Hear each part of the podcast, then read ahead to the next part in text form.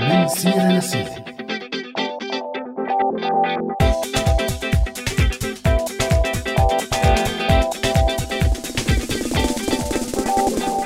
يسعد مساكم مستمعينا. مستمعي راديو سوريالي بحلقة جديدة من برنامج من سيرة لسيرة. معي أنا عزة وكمان معي همام من وراء المايك. يسعد مساك همام. مرحبا عزة يسعد مساكي ومسا كل مستمعينا عبر هوا راديو سوريالي. وقبل ما نخوض بموضوع الحلقة بدنا مثلنا مثل كتير من السوريين نجدد ولائنا للثورة السورية السلمية ثورة الحرية والكرامة. الله همام فايت على الحلقة بنفس ثوري وبهمة عالية مو؟ مبين علي إني عم تابع مظاهرات أدلب مو؟ بصراحة كتير مبين عليك ونحن ما رح نضيع لك حماسك على الفاضي. ورح نحكي بهاي الحلقة عن مظاهرات إدلب كجزء من موضوع أكبر بيتعلق بإدلب خلال الثورة وقبلها وهدف النظام من تجميع المعارضة بهالمدينة وعن آخر التطورات يلي بتتعلق بملف إدلب. وضيفنا بهالحلقة مستمعينا الكاتب والقاص السوري مصطفى تاج الدين الموسى.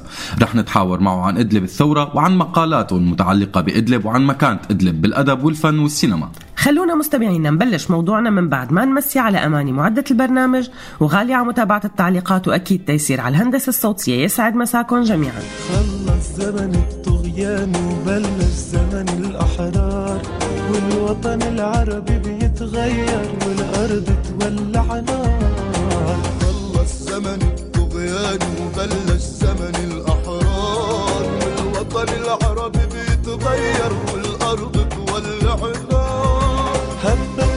ريح الحرية.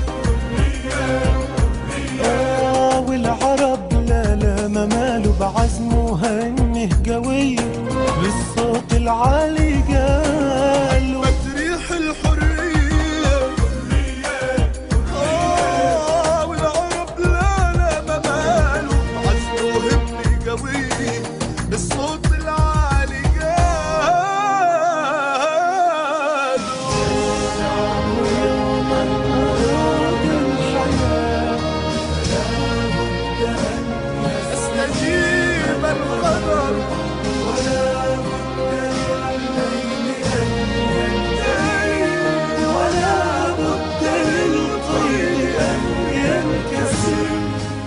ناطرين آرائكم ومشاركاتكم مستمعينا بإرسال رسالة صوتية أو مكتوبة على الواتساب على الرقم 00962 7798 51210 وأكيد ما تنسوا صفحاتنا على مواقع التواصل الاجتماعي فيسبوك وتويتر سؤال الحلقة لهالأسبوع شو بتتوقعوا يكون مصير إدلب بعد ما جمع النظام السوري أغلب معارضيه فيها؟ بلش زمن الأحرار الوطن العربي والأرض تولع نار شعب العرب تحدى الموت. حتى ينال الحرية. بكفي ذل وبكفي سكوت. ايدي بإيدك يا خيي والشعب العربي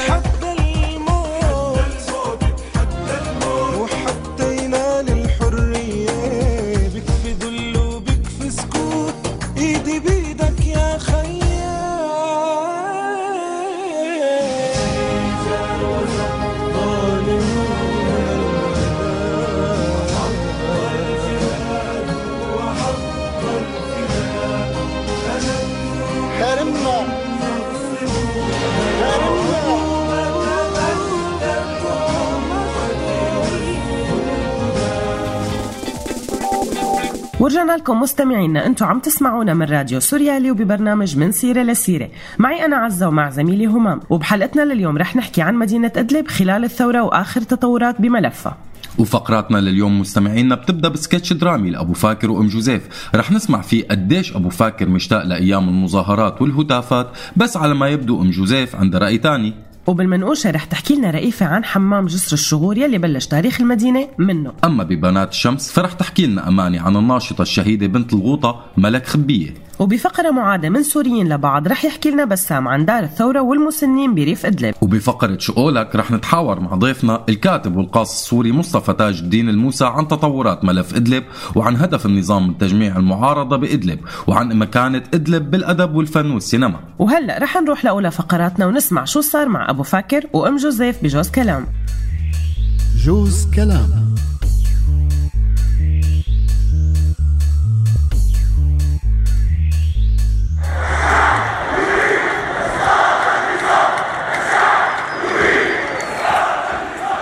الشعب يريد إسقاط النظام.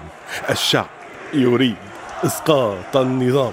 الشعب يريد إسقاط النظام. أبو فاكر شبك كأنك جنيت بهالثقة قاعد وعم تهتف ولا على بالك؟ لك لا لك لك لك أم جوزيف. إيه؟ يا والله اشتقنا اشتقنا. إيه شو اجى على بالك هلا؟ عم بتفرج على مظاهرات إدلب لك تعي تفرجي. تفرجي ما احلاهم طلعت إدلب كل الجمعة الماضية سكرت مظاهرات الشوارع وسموها جمعة لا بديل عن إسقاط النظام. هات لنشوف ورجيني. لك شوفي شوفي شوفي وتذكر أيام المظاهرات وقت كنا نطلع هون وصوتنا يعبي الدنيا. الشعب يريد إسقاط النظام. لك إيه رزق الله على هذيك الأيام. الله شو بدك بهالحكي؟ شي برد الروح.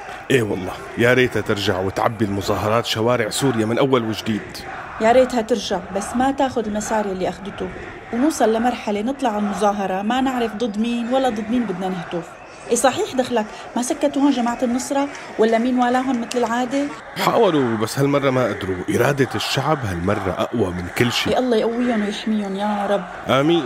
بتعرفي قديش بهالأيام مشتهي يكون بإدلب آخ شو مشتهي يكون هونيك وأطلع مع هالناس وعبي الدنيا بصوتي وأنا عم بهتف الشعب يريد إسقاط النظام والشعب يريد إسقاط النظام. إيه إيه أبو فاكر شو صار لك؟ أنت حبيبي مشتهي تكون هون بإدلب بس أنت مالك بإدلب. أنت هون حبيبي لا تنسى. ووينك وين أقرب فرع امن لحشة حجر؟ لك شو بكي شو بكي أم جوزيف؟ ضروري يعني تذكريني وتنزعي علي الفرحة. يعني ما بصير الواحد يشتاق كمان. بلا حبيبي اشتاق براحتك بس على نصتك بلا ما يجوا يشحطوك لأنه أكيد مالك مشتاق لزيارة شي فرع أمن. لا والله بنوب ماني مشتاق. وها هي على نصتي. الشعب يريد إسقاط النظام والشعب يريد إسقاط النظام. الشعب يريد إسقاط النظام. جوز كلام شوارع المدينة مش لحدا مش لحدا شوارع المدينة لكل الناس رصيف البحر مش لحدا رصيف البحر لكل الناس شوارع المدينة. مش لحدا مش لحدا شوارع المدينة لكل الناس رصيف البحر.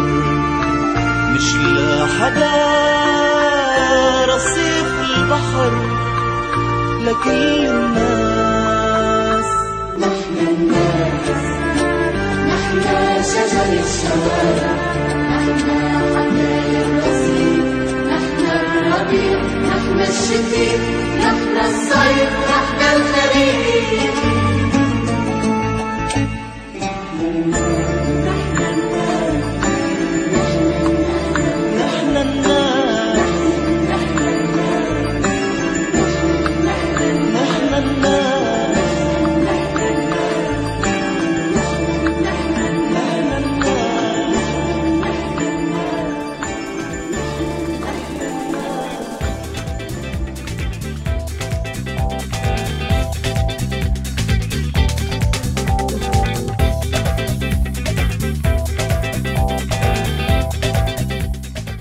ورجعنا لكم مستمعينا أنتم عم تسمعونا على هوانا الافتراضي هوا راديو سوريالي ببرنامج من سيره لسيره وبحلقتنا لليوم يلي فاتحين فيها ملف إدلب وعم نناقش دورها بالثورة وآخر التطورات بملفها. وبالحقيقة همام قصة إدلب مع الثورة بلشت قبل الثورة بكتير بكتير. كتير يعني شلون يعني ثورة قبل الثورة ما فهمت. يعني إيه من 1970 كانت أول ثورة إلها ضد النظام وقت عمل حافظ الأسد جولة على المحافظات لحتى يستقطب قالوا يستميل الناس. فأدلب رفضته وقت دخلها صاروا الناس يضربوه بالبندورة وعبروا عن رفضهم لإله. بتعرفي عزة ممكن تكون هي الحادثة سبب لحقد النظام على إدلب وخاصة أنها مانا الوحيدة لأنه كمان بسنة 1980 انطلقت مظاهرات ضخمة بمدينة جسر الشغور التابعة لمحافظة إدلب ضد النظام وعملوا الأهالي إضراب عام شل مفاصل الحياة لمدة يومين وبعدها هاجموا طلاب من المدينة على مبنى المؤسسة الاستهلاكية وشعبة حزب البعث إيه وشو كانت ردة فعل النظام؟ بنفس اليوم نزلت 25 طيارة مروحية محملة بالعساكر والسلاح وصار الجيش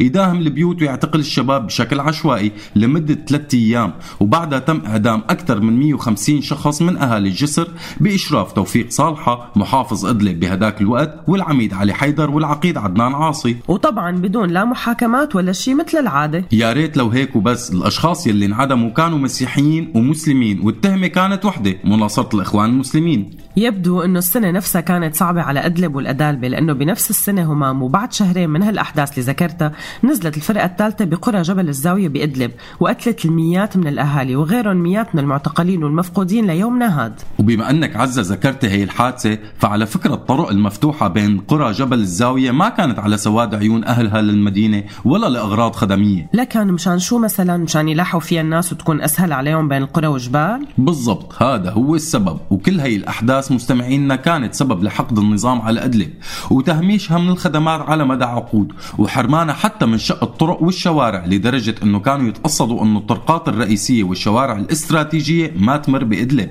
مثل أوتستراد دمشق حلب مثلا أو طريق التجارة بين حلب واللاذقية. ونتيجة هالتضييع عانت المدينة بالثمانينات من وضع كتير صعب اقتصاديا وأمنيا لدرجة أنه هالمدينة الخضراء بزيوتها عاشت مجاعة حقيقية. وكمان انحرمت المدينة من الاستثمارات والتنمية والخدمات ومو بس هيك وكانوا دائما أسوأ رجال الأمن والمخابرات ينفرزوا على أدلب وهذا يلي شفناه بوقت الثورة. وعن إدلب خلال الثورة السورية يلي اندلعت سنة 2011 رح نحكي من بعد ما نسمع فقرتنا الجاية ويلي هي المنقوشة ورح تحكي لنا فيها رئيفة عن جزئية من جزئيات تاريخ المدينة وهو حمام جسر الشغور المدينة التابعة لمحافظة إدلب.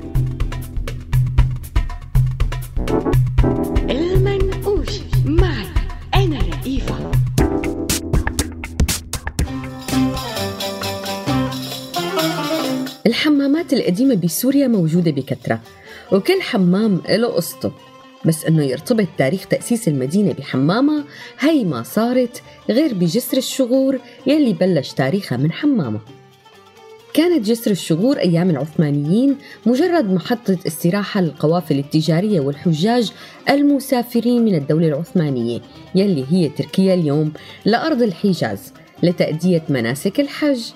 لحتى أمر الوزير العثماني محمد باشا الكوبرلي ببناء الحمام والخان والجامع الكبير بأوائل القرن السابع عشر. بلش بناء الحمام سنة 1657 ميلادية وأخذ وقت طويل كتير لحتى اكتمل بناؤه. وهذا التاريخ يعتبر بداية تاريخ مدينة جسر الشغور وبعد بناء الحمام وجنبه الجامع والخان بلشت الناس تتجمع بالمنطقة وتسكن فيها. وصاروا الناس يتوافدوا أكثر مع ازدياد المرافق والخدمات يلي أمنتها السلطة العثمانية واكتملت ملامح المدينة بسكانها ونشاطاتهم التجارية والزراعية. بس بسنة 1743 تعرضت المدينة لزلزال عنيف سبب انهيار المدينة بشكل كامل فأمر محمد باشا الكوبرلي من جديد بإعادة بناء الحمام بنفس حجاره لكن بترتيب تاني. وعلى مدى تاريخه كانوا الناس يتجمعوا بالحمام ليتبادلوا الأحاديث والأخبار ويسمعوا قصص الحكواتي ويتفرجوا على مسرح الدمى كراكوز وعيواز ويسمعوا أغاني الطرب الشرقي الأصيل غير الحفلات اللي بتصير للعرسان اللي بينزفوا من الحمام للعرس.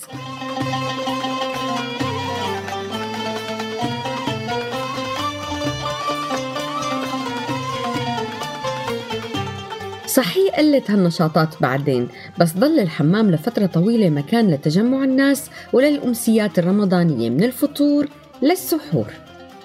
الحمام هو عبارة عن تحفة نادرة مميز بالأقواس المتقاطعة والقبة يلي فيها فتحات سماوية والمزينة بالإزاز والمعروفة بالأمرية وفي بالحمام بركة مي إلى 8 أضلاع مبنية من حجار منقوشة نقش. ومثل باقي الحمامات بيتألف الحمام من ثلاث أقسام جواني ووسطاني وبراني.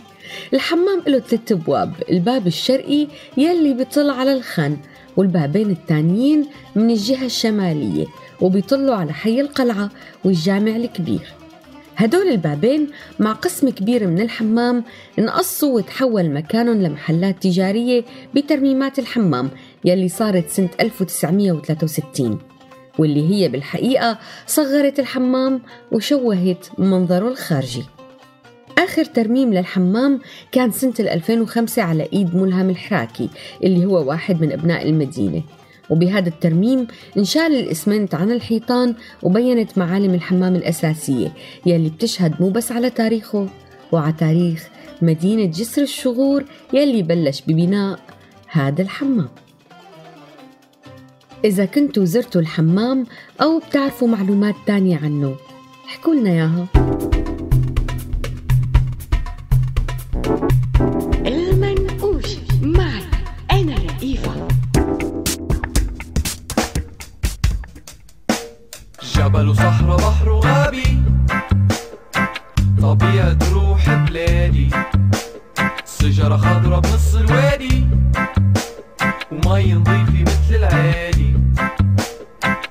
وصحراء بحر وغابي طبيعة روح بلادي.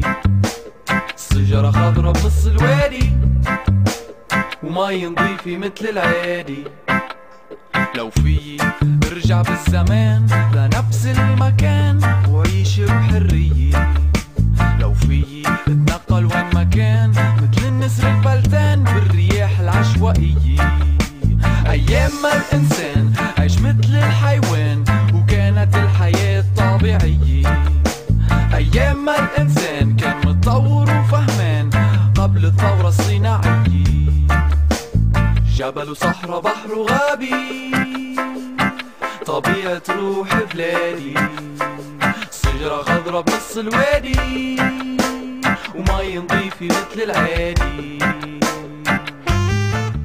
وخليكم عم تتواصلوا معنا مستمعينا برسالة صوتية أو مكتوبة على الواتساب على الرقم 00962 7798 51210 وأكيد ما تنسوا صفحاتنا على مواقع التواصل الاجتماعي فيسبوك وتويتر.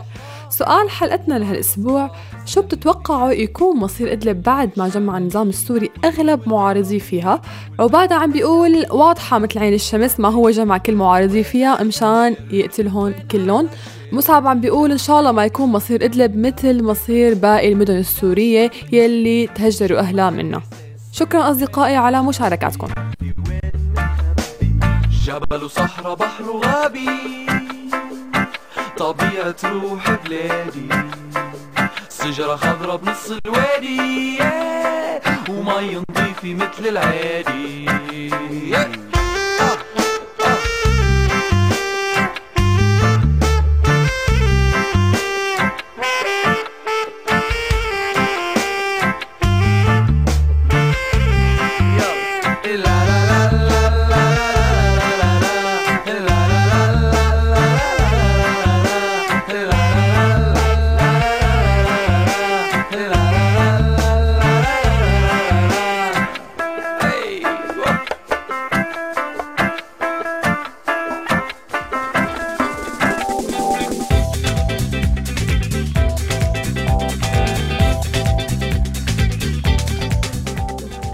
ورجعنا لكم مستمعينا. أنتم عم تسمعونا على هوا راديو سوريالي ببرنامج من سيرة لسيره يلي عم نتناول فيه اليوم إدلب قبل وخلال الثورة وهدف النظام من تجميع المعارضة بمدينة إدلب.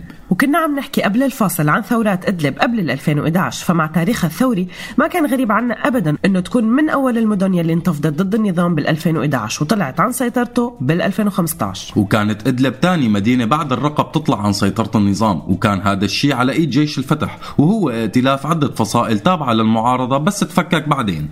بس همان بنهاية 2015 سيطرت جبهة النصرة أو هيئة تحرير الشام على مدينة إدلب بعد مواجهات مع عدة فصائل معارضة كانت موجودة بالمدينة. ومن بداية انطلاق المظاهرات بالمدينة ومرورا بمرحلة خروجها عن سيطرة النظام لهالوقت هاد صارت مجازر كتيرة بحق أهالي المدينة من مدنيين وعسكريين. من أشهر المجازر وللأسف هي مو المجازر الوحيدة مجزرة تفتناز بتاريخ 5 نيسان 2012 ومجزرة معرة النعمان الأولى تشرين الأول 2012 ومجزرة معرة النعمان الثانية 4 نيسان 2017 ومجزرة خان شيخون يلي صار فيها الهجوم الكيماوي بالغازات السامة ب 15 أيلول 2017 ونتيجة مجزرة خان شيخون اتفقت روسيا وتركيا وإيران وهي الدول الضامنة لمسار أستانا على إنشاء منطقة خفض توتر بإدلب بحسب الاتفاق يلي توقع بأيار 2017 وبنفس الشهر من نفس السنة وبعد الاتفاق بس بأيام عززت تركيا قواتها عند الحدود مع سوريا ونقلت رتل عسكري من حوالي 80 ناقلة جند مدرعة تابعة للجيش التركي للحدود مع سوريا. وبشهر أيلول 2017 شنت الطائرات الروسية والسورية غارات على مدن وبلدات بريف إدلب خلفت العشرات من الضحايا رغم قرار خفض التصعيد يلي توقع بأستانا. القصف الأخير استهدف بلدات الحمو والمعزولة والبشيرية بريف إدلب الغربي ومستشفيات ومراكز للدفاع المدني السوري على امتداد المناطق يلي بتسيطر عليها المعارضة شمال سوريا. ومو بس هيك كمان شن الطيران الروسي أكثر من 100 غارة على مدينة جسر الشغور وريفا وكمان خلف عشرات الضحايا والجرحى. وب7 تشرين الأول 2017 أعلن الرئيس التركي رجب طيب أردوغان أنه محافظة إدلب رح تشهد عمليات عسكرية جديدة على إيد الجيش السوري الحر المدعوم من الجيش التركي. وخلال هاي الفترة كلها كان النظام السوري عم يخوض معاركه على الجبهات الثانية واللي قدر من خلال الدعم الروسي والإيراني أنه يستعيد جزء كبير من الأراضي السورية بعد ما خسرها لصالح المعارضة. وسعى النظام عند دخوله لكل منطقة بيسيطر عليها أنه يطالع منها المقاتلين وعوائلهم والناس يلي مو مستعدين للمصالحة ويهجرهم لإدلب. لحتى فينا نقول إنه إدلب صارت المدينة يلي بتتجمع فيها المعارضة السورية مع وجود كتير توقعات وتحليلات وتفسيرات لسبب تجميع المعارضة بهالمدينة. وهذا هو الموضوع يلي رح نكمل حديثنا فيه بس من بعد ما نسمع فقرتنا الجاية وهي بنات الشمس يلي رح تحكي لنا أماني فيها اليوم عن بنت الشمس وبنت الغوطة الشهيدة ملك خبية بنات الشمس معي أنا أماني.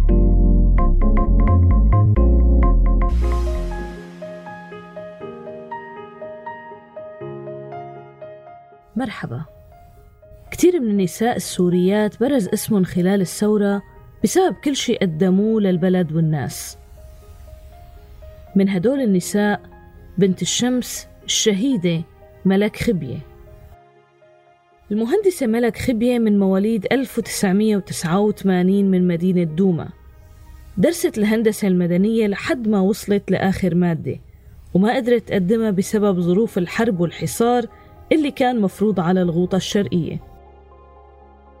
ومن هون بلشت ملك مسيرة جديدة بحياتها بالغوطة الشرقية. وبظل ظروف التعليم السيئة بالغوطة قررت ملك تساهم بهالمجال باللي بتقدر عليه. فاشتغلت مدرسة رياضيات بمدرسة من مدارس الغوطة. وبنفس الوقت اشتغلت بالمجلس المحلي لمدينة دوما لتقدم اللي بتقدر عليه لمدينتها.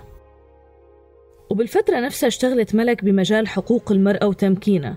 فكانت مدربة للقيادات النسائية وخرجت عدد جيد من المتدربات. بالإضافة لكل هاد كانت ملك منسقة لشبكة عدالة لتطوير النساء سياسياً التابعة لمنظمة نساء الآن من أجل التنمية.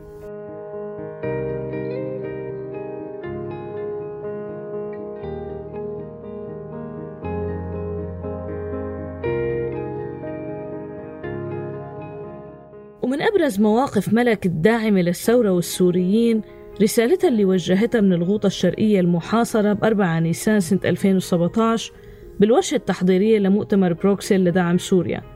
وبحضور الممثلة العليا للأمن والسياسة الخارجية بالاتحاد الأوروبي فيدريكا موغريني والمبعوث الخاص لمباحثات السلام ستيفان دي مستورا ممثلين عن حوالي خمسين منظمة. حكت ملك برسالتها عن الغوطة الشرقية اللي انصبغت باللون الأحمر وأحلامها اللي كانت من المفروض إنها تبنيها شوي شوي ببلدها لولا الواقع المأساوي اللي انفرض عليها وعلى كل أهل الغوطة. وخلاهم يقضوا الأيام والشهور بالأقبية من خوفهم من طيران النظام. وطالبت العالم برسالتها إنه يتحرك ويعمل شي مشان الغوطة وأهلها.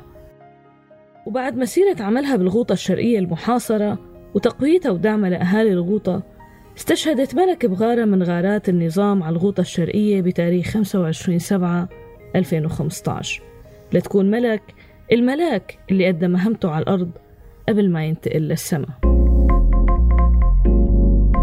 بنات الشمس معي أنا أماني. يمي الشهيد اطلعي عالباب لاقينه جابوا محمل على الكتاف شالونه. قومي فريشي فرشته هاتي ما خداته. نام العريس وغيفي وتغمض عيونه. الشاهد الباسم طرز ما بالناسك ولا طرحة سودا تحطيها عراسك. اليوم طير الساعد هدى على الشباك رفرف حواليكي وبين عيونك باسم الشهيد طلعي عالباب لاقيله شابو محمد على الكتاف شالونه ومثل شي فرشته هاتي ما خداته نام العريس وغيرتي وتغمض عيونه يمي الشهيد اسندي ظهرك بيدياتك وامشي راسك مرفوع ما بين خياتك. قالوا البطل انوقع تدمع عليه العين وانتي ليوم الفرح خبيتي دمعاتك الشهيد طلعي عالباب لاقيله شافوا محمد على الكتاف شالونه ومثل شي فرشته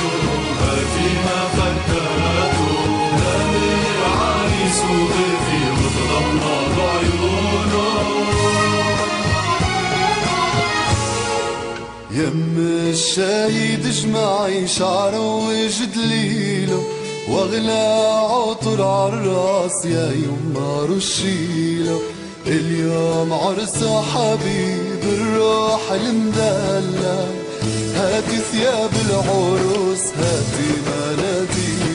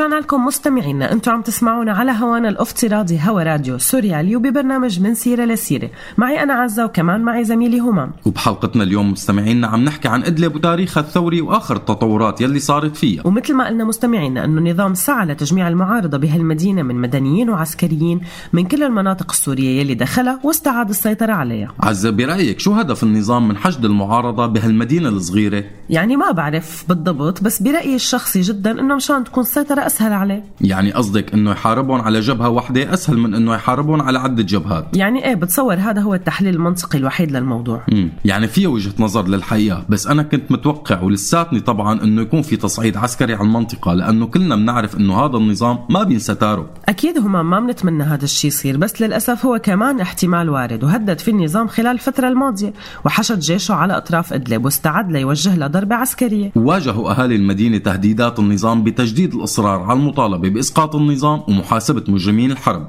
تجديد إصرار أهالي إدلب تجسد من خلال مظاهرات حاشدة عبت شوارع المدينة ورفعت شعارات الحرية والكرامة. بس التغت خطة التصعيد بعد اجتماع الرئيس التركي رجب طيب أردوغان مع نظيره الروسي فلاديمير بوتين بمدينة سوتشي يوم الاثنين 17 أيلول. أي صحيح لأنه بهذا الاجتماع اتفقت روسيا وتركيا على إنشاء منطقة منزوعة السلاح بين مناطق المعارضة ومناطق سيطرة النظام بإدلب. يعني اللي قرر هن روسيا وتركيا. بالله وين الحكومة السورية الراشدة صاحبة السيادة؟ يعني ما ما بعرف همام شو بدي أقول لك بصراحة بس يعني مبدئيا رح أحتفظ بحق الرد. طيب وبما أنك احتفظتي بحق الرد خلينا نروح لفقرتنا الجاية يلي هي السوريين لبعض. ونسمع بهالحلقة المعادة من زميلنا بسام داوود عن دار الثورة والمسنين بريف ادلب سوريين لبعض. معي أنا بسام داوود لنحكي عن مبادرات أنفية السوريين للسوريين.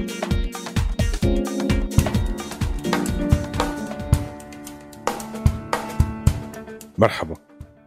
في فئات من السوريين ما أخذوا حقهم من الاهتمام والرعاية لا قبل ولا بعد الثورة مثل المسنين يلي كانت دور رعايتهم من أقل المكان خدمات وأسوأ سمعة. وبعض هاي الدور انقصفت وتضررت. وصارت فئة المسنين من أكثر المتضررين من الحرب مع عدم الاهتمام فيهم. طبعا ما بيخلى الأمر من سوريين مهتمين بأهلهم السوريين يلي بيفكروا دائما كيف ومين يساعدوا.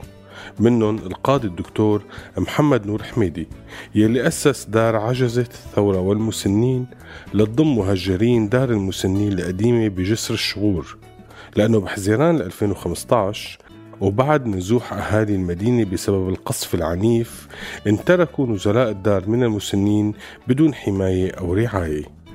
ووقتها نسق المدير الحالي للدار الدكتور القاضي محمد نور حميدي مع عدد من الأشخاص واتفق معهم على تأسيس دار بديلة ببلدة إسقاط بمدينة حارم بريف إدلب. هالدار مكونة من طابقين الطابق الأرضي فيه أربع غرف وصالة كبيرة وحديقة فيها مسبح صغير وحمامين ومطبخ. والطابق الثاني على العظم ما في شي غير سقف وحيطان. المقر قدمه المجلس المحلي لبلدة سقط أما الدعم فكان عبارة عن مبادرات فردية استمرت لمدة ست شهور بس وبعدها انقطع بشكل دائم. بعد أخذ الدكتور حميدي على عاتقه تغطية نفقات الدار وتقديم كل شي بيلزم للمسنين من مأكل ومشرب وملبس. الدعم مو محصور بنزلاء الدار. في كتير من المسنين برات الدار بتم تأمين بعض المستلزمات الطبية إلهم مثل الكراسي المتحركة العكاكيز المراحيض الفرنجية وغيرها.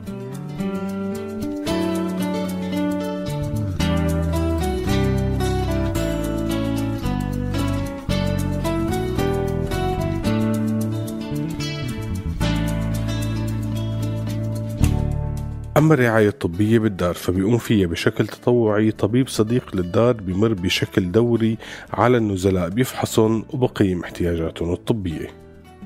بعيش بدار الثورة والمسنين عشر نزلاء مالهم لا أهل ولا قرايبين بيتولى المشرفين على الدار الاهتمام بالنزلاء من كل النواحي الصحية والنفسية. بالإضافة لبعض المتطوعين اللي بيترددوا على الدار بشكل يومي ليساعدوا بتأمين احتياجات ومتطلبات النزلاء. أما آلية قبول النزلاء فالشرط الأساسي والوحيد أنه يكون المسن قادر على قضاء حاجته بنفسه لأنه إذا كان مصاب بأي شلل أو مرض بعيق حركته فهو بحاجة لعناية كبيرة ما بتقدر الدار ضمن الإمكانيات المتاحة إنها تقدمها. تستقبل الدار الأشخاص المعوقين بسبب الحرب بس مع هيك. في كتير من الحالات تستدعي إلحاقها بالدار لكن بسبب ضعف الإمكانيات وصغر حجم الدار ما بيقدروا يستوعبوا هاي الحالات لأنه الدار للأسف تفتقر لأي دعم أو اهتمام من قبل أي منظمة أو أي جهة من الجهات الناشطة بالعمل الإنساني. رغم أن النزلاء هن من أكثر المتضررين من الحرب فقدوا كل أمل لهم بالحياة. وهن بأمس الحاجة لمين يمد لهم إيد المساعدة. بدنا نقول بالنهاية للقائمين على هي الدار شكرا لأنكم فكرتوا بهي الفئة المسنة. شكرا لأنكم عم تقدموا كل شي بتقدروا عليه من دعم ومساعدة للمسنين. شكرا لأنكم عن جد سوريين لبعض. سلام. سوريين لبعض. معي أنا بسام داوود لنحكي عن مبادرات أنفية السوريين للسوريين.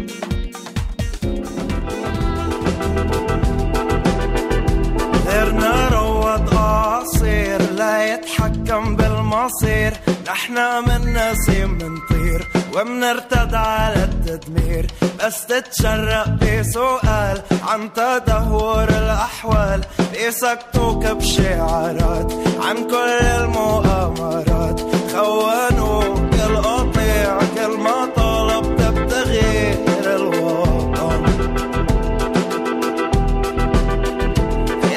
so cut that bill.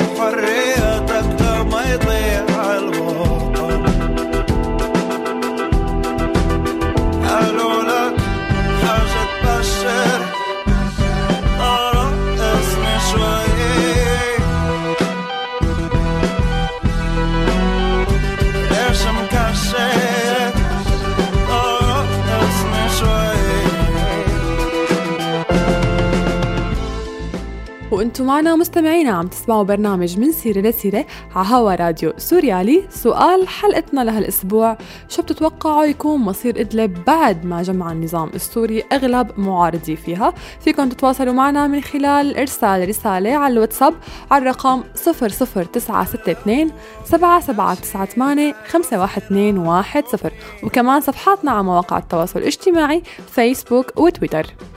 معنا أحد التعليقات على صفحتنا على الفيسبوك. أحمد عم بيقول الله يعين إدلب وأهل إدلب شو بدهم يتحملوا ليتحملوا؟ لميا عم بتقول ما فيكم تسألوا عن مصير إدلب بعد ما صار فيها من كل السوريين. الله يحمي السوريين وين ما كانوا. آمين يا لميا.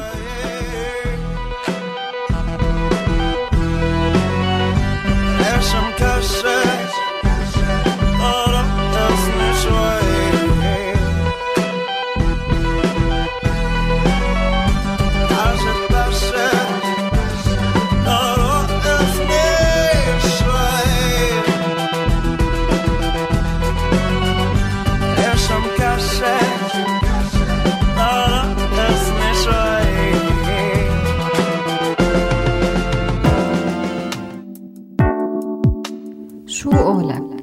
من بدايات انطلاق الثورة بمطلع سنة 2011 كانت إدلب من أوائل المدن اللي هبت وانتفضت وثارت ضد النظام السوري للطالب بالحرية والكرامة. وشهدت المحافظة بوقتها مظاهرات عمت كل شوارع المدينة طالبت بالحرية والكرامة وبإسقاط النظام. وهذا الشيء ما كان غريب عن المدينة المعروفة بتاريخها الثوري ضد النظام من قبل 2011 فهالمدينة شهدت انشقاق أول ضابط من قوات النظام وهو المقدم حسين هرموش وسيطرت قوات المعارضة على المدينة بال 2015 بعد خروج النظام منها بشكل كامل. ومن بداية خروج المظاهرات بالمدينة لهالوقت هاد صار في أكثر من مجزرة راح ضحيتها آلاف المدنيين والعسكريين وتم استخدام أسلحة محرمة دوليا بالبعض منها. ومن وقت أعلنت القوات الروسية تدخلها بشكل واضح وصريح بأواخر أيلول 2015 ومن قبل القوات الإيرانية بلش النظام يستعيد مناطق سورية فقد السيطرة عليها بالفترة اللي قبل لصالح فصائل المعارضة. وخلال عمليات استعادة المدن والمناطق السورية سعى النظام لتهجير معارضيه للشمال باتجاه مدينة إدلب. ووسط مخاوف من مصير المدينة هدد النظام مؤخرا بتصعيد عسكري لولا اتفاق روسي تركي بخفض التوتر إنشاء منطقة عازلة. مع كل هاي الأحداث السريعة والدامية اللي عم تصير بالمدينة بس منلاحظ نوعا ما أنه المدينة ما أخذت مساحتها بالإعلام والأدب والفن مثل مثل غيرها من المدن مثل حمص أو حلب أو دمشق. وعن إدلب ودورها بالثورة وعن أسباب تجميع المعارضة فيها وعن مصيرها المحتمل وعن مساحتها بالأدب والفن والإعلام رح نتحاور مع ضيفنا لليوم الكاتب مصطفى تاج الدين. موسى. وهو كاتب سوري من مواليد 1981 حصدت أعماله عدة جوائز أدبية محلية وعربية وتم ترجمة بعضها لعدة لغات عالمية وانكتب عنها كتير من المقالات والدراسات. أهلا وسهلا فيك الكاتب والقاص السوري مصطفى تاج الدين موسى ضيف عزيز على برنامج من سيره لسيره على هوا راديو سوريالي. أهلا وسهلا فيك سيد مصطفى. يا هلا بكم تحياتي أهلا صباح الخير. أهلا صباح وسهلا النور، يا صباح هلا. النور. آه، بداية آه، سيد مصطفى خلينا نبلش من مظاهرات إدلب. آه، أنت شفت أنه الرهان على إدلب وإرادة المتظاهرين هو رهان فاشل.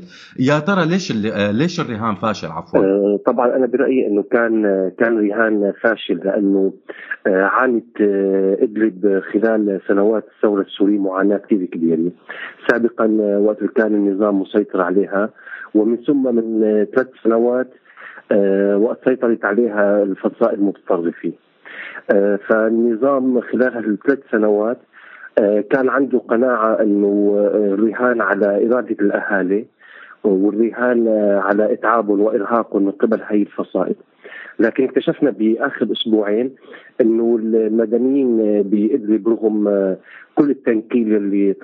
الذي تعرضوا له على يد النظام وعلى يد الفصائل المتطرفه ما زال عندهم اراده قوية للتظاهر ولرفض النظام مهما كانت معاناته. آه، طيب شو الرسالة اللي حملتها مظاهرات إدلب للعالم برأيك؟ وبرأيك قديش مهمة هي الرسالة بهذا الوقت بالذات؟ آه، طبعا هي رسالة كثير مهمة إنه لا رجوع للنظام. آه، يعني ايا كانت المعاناة آه، من قصف آه، آه، أو من الفصائل المتطرفة اللي ضيقت على الأهالي خلال هالسنوات. في في حياتهم وفي عملهم وحتى في لباسهم آه، كانت آه، رسالة كثير مهمة إنه لا رجوع للنظام ايا كانت المعاناة ولا مصالحة معه. آه، طبعا أهميتها باهميتها الرسالة إنه شكلت ضغط كبير على الرأي آه، على حكومات العالم وعلى الرأي العام العالمي العالم كله كان عم يتابع شو عم بيصير بإدلب عم يتابع الحراك المدني الجديد آه، ف تأثر هذا اثر هذا الحراك بشكل أو بآخر بحكومات العالم نوعا ما وبالرأي العام العالمي. طيب آه، سيد مصطفى بمقالك من نخيل البصرة إلى زيتون إدلب آه، ربطت بين مظاهرات إدلب ومظاهرات مدينة البصرة العراقية. آه، شو القاسم المشترك بين مظاهرات إدلب ومظاهرات البصرة يلي خلاك تربط بينهم؟ طبعا ب- بالأساس هو في فكرة مهمة آه إنه دائما بال- بالنسبة للثوار الحقيقيين ما ما في شيء اسمه طائفي فاسدي أو آه طائفي شريفي آه كما حاول البعض يسوقوا له عن طريق ال- استغلال الثورة السوريه بهي النقطة من بداية الأحداث. في بالشرق العربي في آه أناس من, من الأنظمة ايا كانت طائفتهم. وفي بعض الفاسدين المحسوبين على هي الأنظمة ايا كانت طائفتهم. ادلب ذات أغلبية سني آه، في سوريا والبصرة في العراق ذات أغلبية شيعي وكلا المدينتين منت- منتفضين على الفساد منتفضين على الدكتاتورية. آه، إيران بتعتبر انه البصرة منطقة نفوذ لها آه، شفنا بالأيام الأخيرة آه، أهل البصرة عم ينتفضوا ضد إيران. فإيران ما في إلا منطقه منطقة نفوذ آه، تطمئن لها بمدننا العربيه وبدولنا. آه، في ناس بيعانوا من الظلم. فبأي لحظة قد ينتفضوا بعيدا عن أي انتماءات طائفيه أو مذهبيه أو دينيه تمام. آه، طيب بمقالك الثاني سيبيريا السوريين شبهت إدلب بسيبيريا روسيا. فيك تحكي لنا أكثر عن نقاط الشبه؟ المقصودة؟ آه، طبعا سيبيريا هي منطقة بأقصى الشمال آه، ال- الشمال الشرقي من روسيا وحجمها يساوي حجم سوريا آه، عدة أضعاف القياصرة الروس من من عدة قرون حولوها لمنفى للمعارضين آه، الشيء المشابه بين سيبيريا وإدلب أنه نظام القياصرة والنظام السوري آه، في بقعة جغرافية ما من من من البلاد آه، حولوها لمنفى. أي حدا بالمدن الأخرى معارض لهم أو يشكل أي مشكلة على القياصرة أو على النظام السوري يتم نفيه أو إبعاده آه، لهي البقعة الجغرافية. طيب آه، آه، سيد مصطفى طيب آه، تحكي لنا عن نقاط الاختلاف بين إدلب وسيبيريا في نقطة كثير مهمة إنه سيبيريا بروسيا هي منطقة ب- ب- بعيدة جدا. أما إدلب ليست ليست إنه منطقة بسوريا وب- وبعيدة عن بقية المدن. إدلب في إلى حدود مشتركة مع ثلاث مدن سورية اللاذقية حماة آه، حلب وأيضا لها حدود آه، دوليه مع تركيا. فبتضل داخل الحراك يعني الناس اللي تم نفيهم إلى أدلب بشكل أو بآخر حيضلوا داخل القضية على عكس سيبيريا بروسيا الشخص اللي بيتم نفيه إلى سيبيريا نوعا ما سيبيريا آه، كوكب آخر تعتبر. فيمكن تم التخلص من تأثيره آه، تأثير هذا المنفي، أما بالنسبة لادلب نفي ال- المعارضين إليها أو إبعادهم آه، إليها آه، لم يكن بالنسبة للنظام انه تم إنهاء تأثيرهم أو خطرهم نوعا ما. طيب هل برأيك مثلا أنه فكرة جمع المعارضة السورية بإدلب هي مستوحاة من المنفى السيبيري أيام القياصرة ولا هي مجرد صدفة أنه يمكن يكون هذا التشابه؟ هلا قد تكون مستوحاة قد يكون هنالك تشابه آه، بين سيبيريا كمنفى وبين إدلب كمنفى قد تكون مصادفة ولكن بالعموم الطغاة عبر التاريخ دائما متشابهين من القياصرة آه، لنظام الأسد. ولذلك سلوكياتهم آه، غالبا ما بتكون متشابهة. طيب آه، عفوا بهذاك الوقت سيد مصطفى كيف أثر تجمع المعارضين الروس بسيبيريا؟ وشو تأثير تجميع المعارضة السورية بإدلب آه، على سوريا كلها؟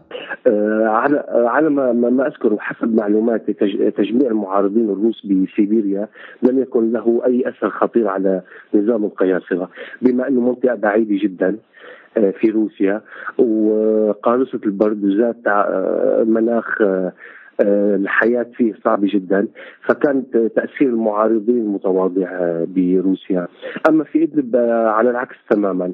منطقة قريبة جدا من من من الأحداث في سوريا. تجميع المعارضين فيها أو نفي المعارضين إليها كان له أشياء ب- أشياء سلبية وفي نفس الوقت له أشياء إيجابية إنه في معارضين سوريين اجتمعوا فيها من أرياف سوريين متعدده ومن مدن سوريين متعددة. آه، تبادلوا العادات والتقاليد.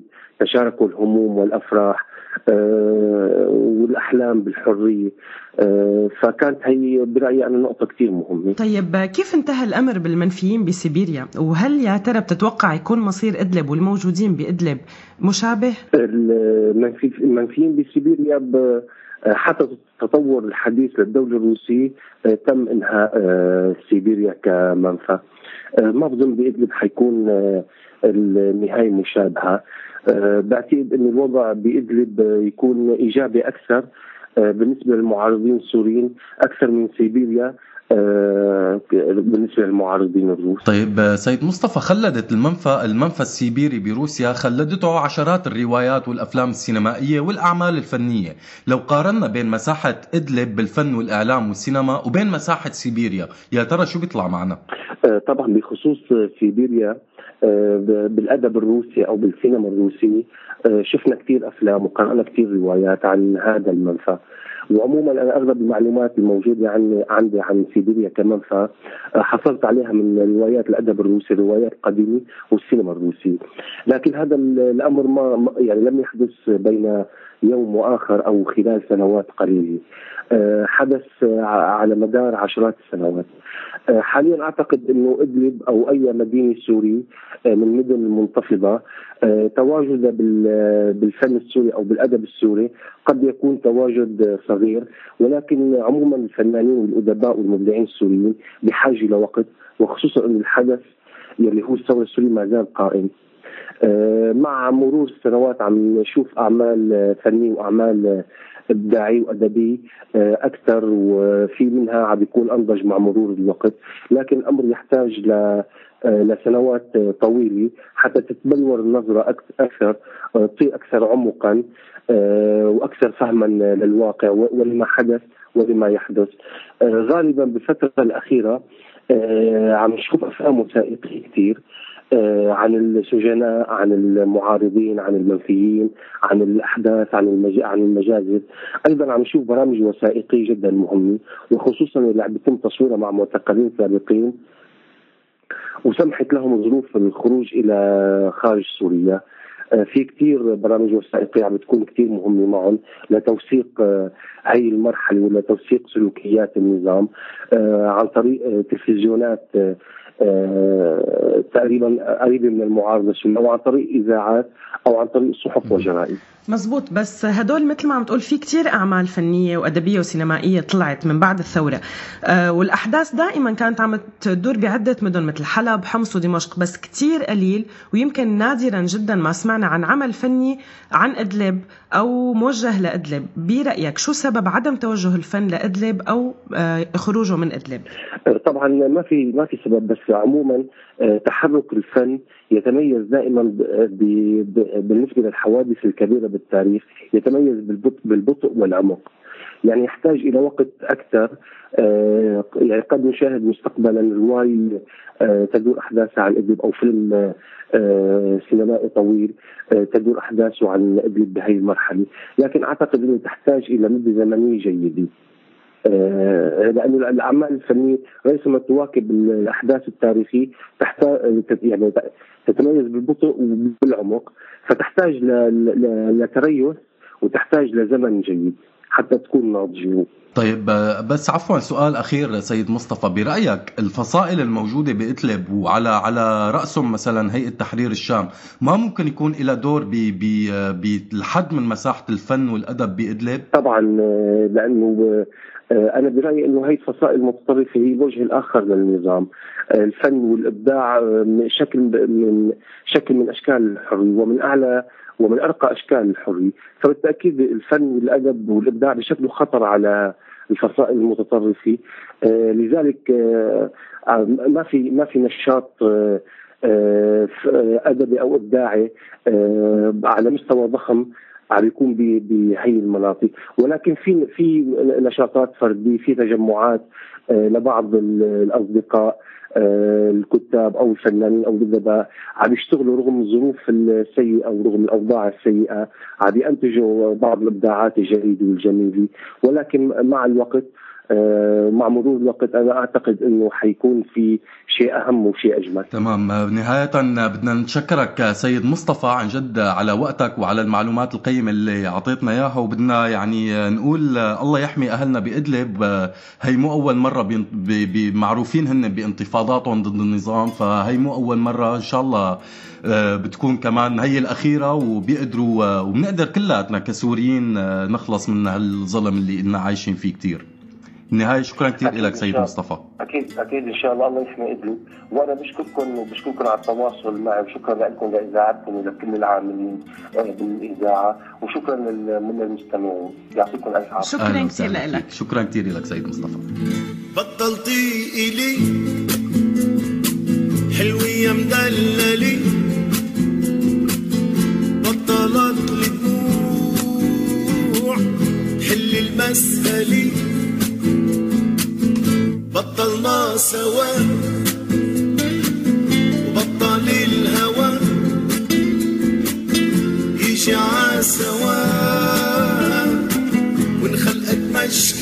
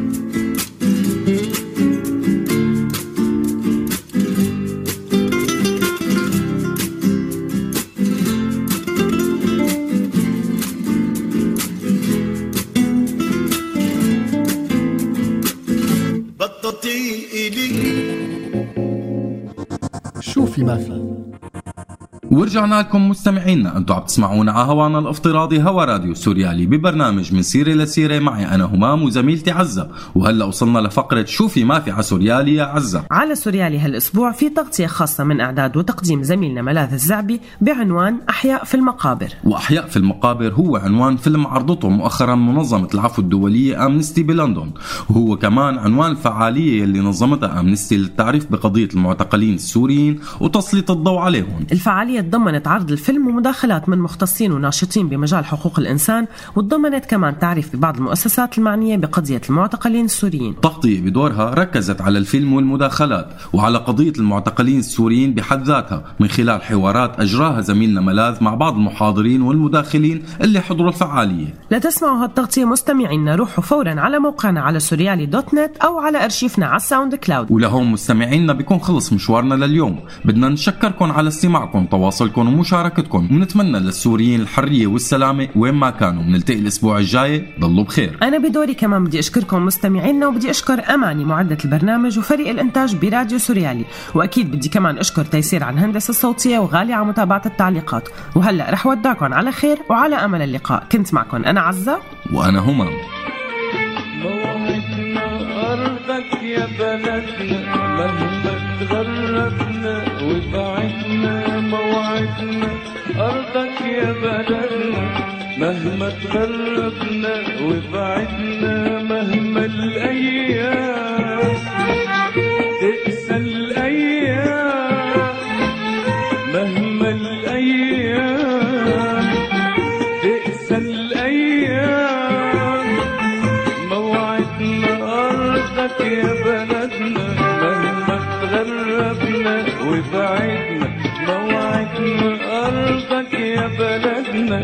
مهما تغربنا وبعدنا مهما الأيام.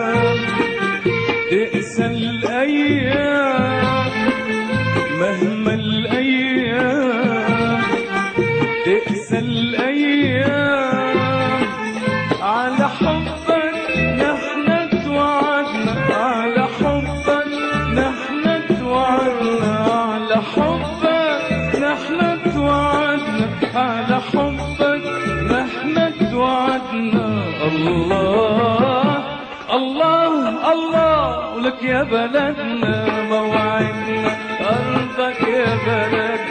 مهما تغربنا وبعد موعدنا أرضك يا بلدنا. مهما تغربنا وبعد مهما